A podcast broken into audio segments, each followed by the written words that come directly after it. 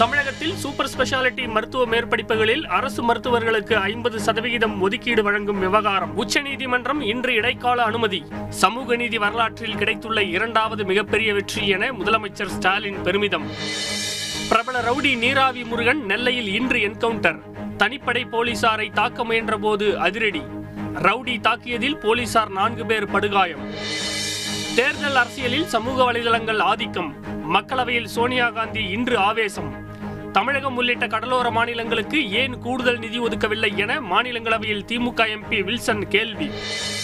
பனிரெண்டு முதல் பதினான்கு வயதுக்குட்பட்ட சிறார்களுக்கு கொரோனா தடுப்பூசி செலுத்தும் பணி இன்று தொடக்கம்.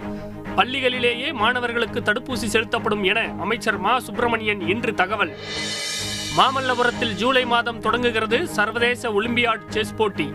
உலகம் முழுவதும் இருந்து இரண்டாயிரத்துக்கும் மேற்பட்ட செஸ் வீரர்கள் பங்கேற்பதாக தகவல். உலக செஸ் போட்டியை தமிழக அரசு மிக சிறப்பாக நடத்தும் என முதலமைச்சர் ஸ்டாலின் இன்று அறிவிப்பு.